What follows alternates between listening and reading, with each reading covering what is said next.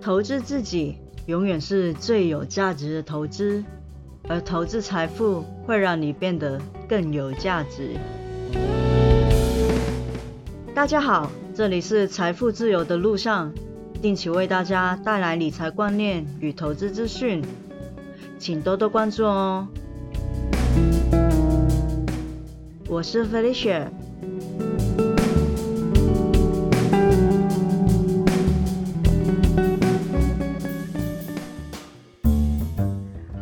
礼拜的股市真的很精彩啊！台股破高之后回档大震荡，收官的卖压也出笼啊，大概吓跑了不少人。但其实回档是再正常不过的事。面对回档，最好的方法就是做好准备，以及。克服恐惧，因为很多人在回档的时候亏钱，不见得是投资眼光有问题，大多数其实都是因为恐慌的心理问题。只要你够了解你买的是什么东西，你心里就有底，根本就不会慌。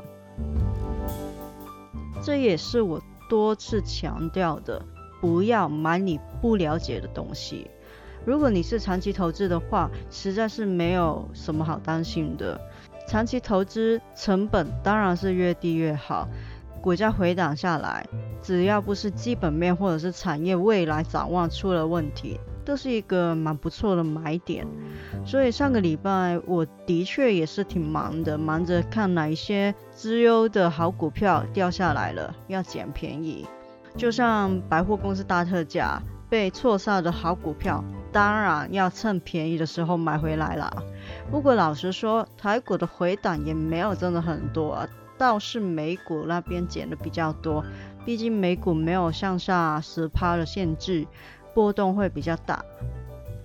虽然美股没有廉价的卖压，但是散户跟机构的多空对决也是十分的精彩。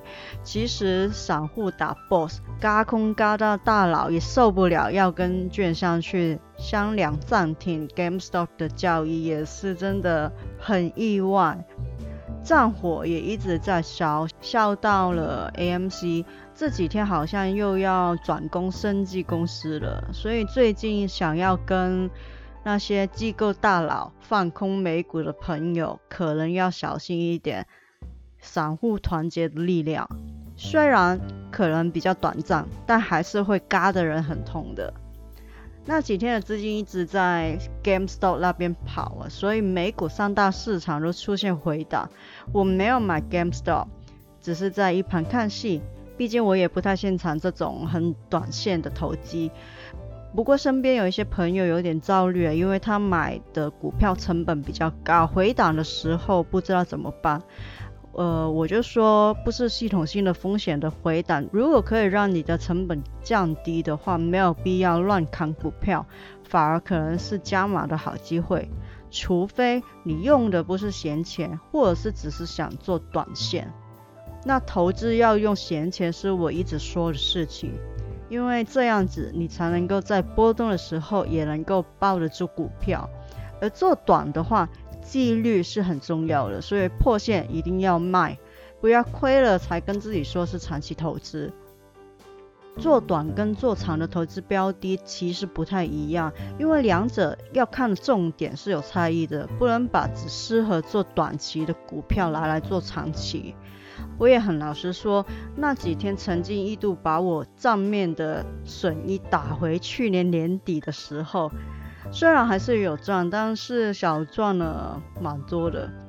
不过我一单美股都没有看了，反而是把之前预留的资金再投了大概十趴进去，加码了一些比较明显回档，但是未来依然是看好的个股和 ETF。台股来说，我也买了一点点，掉到了五字头的台积电，也买了一点富邦科技，其他的股票还在观望中，看这几天会不会掉到心目中的甜甜价。在年初的时候，我讲过我对台股的展望，到目前为止也是没有变化的，所以当时说的那些正在观察的股票，也在我的观察名单上。上个礼拜掉下来之后，我也少量的买了一点正威跟嘉士达，但是没有多买。这个只是个人的投资，并不是任何的投资建议，请大家斟酌一下。阿基金前几天发表了 Back Idea 二零二一的报告，好长一份 PDF，就是一份长达一百一十二页的英文 PowerPoint。看到英文会头痛的朋友，没关系，我已经帮你们看过了。以下是一些重点整理。如果想要看原文的话，可以上 ARK 基金的网站，或者是想要再看稍微比较详细一点，或者是有图表去辅助解释的话，也可以上我的网站。我的网站会有一篇比较详细的说明，会在这两天会发表。我还在整理，但是我答应大家，这个礼拜一定会写好发表出来的。我的网站是 r o a d t o f i r e n o w dot com，road to fire now dot com。现在就来说说 Art 的二零二一 Back Idea 报告深度重点整理，Deep Learning。深度学习的机遇，虽然电脑跟互联网的行业还是会蛮好，但是未来十年不太可能会继续保持过去的高速增长。而 After Big Idea 二零二一首先提到就是 Deep Learning 深度学习，一般大众比较会知道的就是人工智慧 AI，而预期十年后的主流软体，例如自动驾驶。智慧音响、语音识别等等的程式都会依靠 Deep Learning 制造出来，而二零二零年只是个开始而已，它还没真正的发酵，而它的增长的时期将会是未来十年左右。而且阿认为 Deep Learning 能够创造的经济价值会高于过去的 Internet，估计到二零三七年的时候，Deep Learning 就会像现在 Internet。一样成为主流的科技，而且市值可以达到三十万亿美元。Deep Learning 的设计部分包括 IC 设计，这方面当然是很重要，但是最能够带动这个产业的大概就是人工智慧的晶片。虽然 Deep Learning 受益的公司和产业会有很多，但是万变不离其中的就是晶片。而预期啊，人工智慧晶片将会迎来热潮，而这部分的支出将会增长四倍以上，会从现在大概五十亿美元到二零二五年的两百二十亿美元。人工智慧的晶片市场会由二零二零年到二零二五年达到了三十三帕的年复合增长率，是一个很惊人的数字。所以呢，未来十年都是半导体的高光时刻，因为无论是哪一种科技都离不开半导体，尤其是 Deep Learning 的带动，还有稍后会提及的电动车。个人认为。呃，IC 设计这一块其实竞争是很激烈的，我们都很难预估未来十年后到底是哪一家公司会胜出。就像十年之前，Intel 应该也万万没有想到会有一天被 AMD 超车，甚至高阶的制程一直遇到瓶颈，不得不来求援台积电一样。说不定最后赢的都不是现在镜片的巨头，而是苹果或者是 Google 也说不定，毕竟他们的野心也是蛮大的嘛。所以我觉得，与其投资晶片的设计公司，倒不如稳健的投资在晶圆代工这一块。对个人来说，无条件就是台积电，台股的台积电好，美股的台积电 ADR 也好。投资具有技术优势，也有广阔护城河的晶圆代工厂就是最实际的，因为不用担心到底最后是哪一家晶片公司胜出，反正无论是 AMD、NVIDIA 或者是 Intel，都得找台积电来代工。那说到镜片，ARK 也预期 ARM 的架构将会成为趋势，Intel 的时代。将会迎来终结。ARK 认为 ARM 架构的处理器营收将会增长一百倍啊，这是要重重打击 Intel 的意思。ARK 认为 ARM RISC-V 和 GPU 将会成为主流的处理器，处理器就是 CPU 啦。那 ARM 架构会在二零三零年的时候取代掉八十二趴 Intel 的 x 八六架构，而 Intel 的时代就会终结。Intel 目前是使用 x 八十六的架构，这是建基于 CISC 的，就是复杂指令值电脑。如果要解释的话，真的要很长的篇幅，所以这边先跳过。反正就是会。呃，由比较复杂指令转为简化指令的那一块，但终归还是那句话啦，不管是长有 ARM、RISC-V 或者是 GPU 的巨头，就算你是 NVIDIA 也好，AMD 也好，最终还是要找台积电代工的。所以只要台积电回档，我个人就是无条件加码。当然，这不是投资的建议，投资有风险，自己要做功课啦。另外，ARK 也预期虚拟的世界将会通成一个宇宙。ARK 把虚拟世界定义为任何人都可以随时访问的电脑模拟环境，而且能够在虚拟的环境里面产生新的社会互动模式。那其中又分为电网。跨帧实景 AR 跟虚拟实景 VR，现在各个的虚拟世界是独立的，但是在未来他们会互通，最终整合成一个虚拟的宇宙。简单说一下，ARK 为什么会看好这一块？嗯，就是手机游戏越来越流行，而氪金，也就是游戏中的冲击的行为。在二零一零年的二十趴增加到现在二零二零年的七十五趴，并且预估在二零二五年，游戏的九十五趴的营收都会依赖氪金。当然，氪金最高的游戏就是手机游戏。即便我本人还是比较喜欢玩电脑游戏，但是不能否定的是，手机的游戏的确会比电脑游戏更赚钱，而手机游戏的成长速度也是所有游戏里面最高的。而 ARK 也预期啊，AR 跟 VR 也是未来必然的趋势，预期 AR 在今年开始会有爆发性的增长，并且预测。未来五年呢，AR 和 VR 的市场的年复合成长率会达到五十九帕，也是一个蛮高的数字。所以不难看出为什么 ARK 会投资 Unity，因为 Unity 更注重就是手机游戏这一块，它不只是一个游戏制作的引擎，它还是建筑、汽车等的设计平台，甚至也有 AR 跟 VR 的引擎。关于 Unity 这部分，有时间我会再另外制作一支节目来说明。目前它也是我建仓的持股，但再说明一次，这不是投资的建议，投资要自己做好功课哦。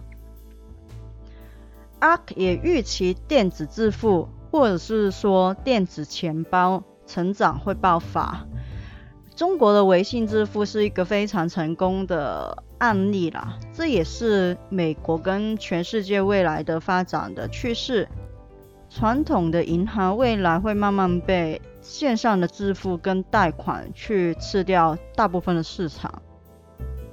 那 ARK 也预期比特币会持续的看涨，因为他们认为比特币目前炒作的成分已经比以往少了很多，而且在过去的一年。有超过六成的比特币其实没有交易过，这意味着市场在长期持有它，又或者是说团币，间接的说明这些持有者是看好比特币长期的发展。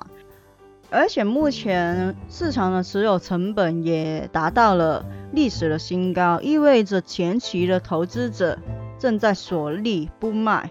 而同时又有新的投资者进场建仓，间接的拉高了比特币的支撑。过去的十年里面，比特币是唯一一个有着很低相关性的主要资产。ARK 预期在四年之后啊，比特币的交易量会超过美国股市哦。加上投资机构很容易买得到比特币，所以 ARK 认为这是很适合策略性的布局。不过这边也提醒各位，比特币是高风险的产品，尤其是在部分的国家，他们的法规跟政策是不承认比特币的，投资它具有很高的风险。投资之前，请先自己做好投资风险的评估。ARK 预期。电动车的潜能会爆发。疫情的期间，燃油车的销售是持续的递减，但是电动车依然保持正增长。啊，预期啊，电动车销售量会从二零二零年的两百二十万辆大幅增长二十倍，在二零二五年达到四千万辆。而在售价上，电动车的价格将会趋近燃油车。但如果传统的汽车厂能够成功转型到电动车的话，甚至是自动驾驶的汽车，将会对目前的电动车公司造成打击。但即便如此，啊，依然是非常看好 Tesla，因为阿认为啊，电动车需要降低成本的目的，就是要通过降价来提高销量，然后靠软体来赚钱。所以目前我们已经可以看到 Tesla 有这一方面的趋势，并且看起来是蛮成功的。你想一想，既然 Tesla 跟未来汽车的价钱差不多，我为什么不买 Tesla，要买所谓的未来汽车呢？传统汽车的厂商要转型，难度其实不在于传统的造车技术，而是软体和科技的使用感。并不是说把油动换成电动处理，这样就完事的。因为软体跟科技的体验才是它的重点。前几天我就刚好看到一篇心得分享，那位先生就说他开了一台新款的某传统名牌大厂的电动跑车，加速度很好，油门的感觉也很好，反正就是传统燃油车的优点。和开高速的时候的爽感都有了，但是科技的体验非常糟糕。例如控制面板会慢几拍，也做得很粗糙，仿佛是盗版的 iPad 一样。智能的语音系统也有点弱智，甚至连给反应都很慢，而且得用传统的实体的车钥匙，也没有实现自动导航驾驶等等。阿会继续看好 Tesla，因为他们不认为 Tesla 的高股息是在透支未来，或者是纯粹对 Mark 的信仰，而是市场认为 Tesla 是软体公司，所以给他一个软体公司一样高的股息是非常合理的事情。说到电动车，也不能不说自动驾驶了。阿预期啊，美国自动驾驶的。计程车成本会比人工司机计程车降低接近九十趴，尤其在美国或者是一些发达的国家，人力成本是很高的，也就是说工资很贵。自动驾驶很可能会取代人工的司机，消费者会更频繁的使用自动驾驶的计程车来作为他们主流的交通工具。无人驾驶计程车的服务将会让乘车的成本进一步的降低，继而得到广泛的应用。所以阿认为无人驾驶计程车将会主导城市交通。另外，阿也预期。自动驾驶无人机物流配送达到二十趴的货物。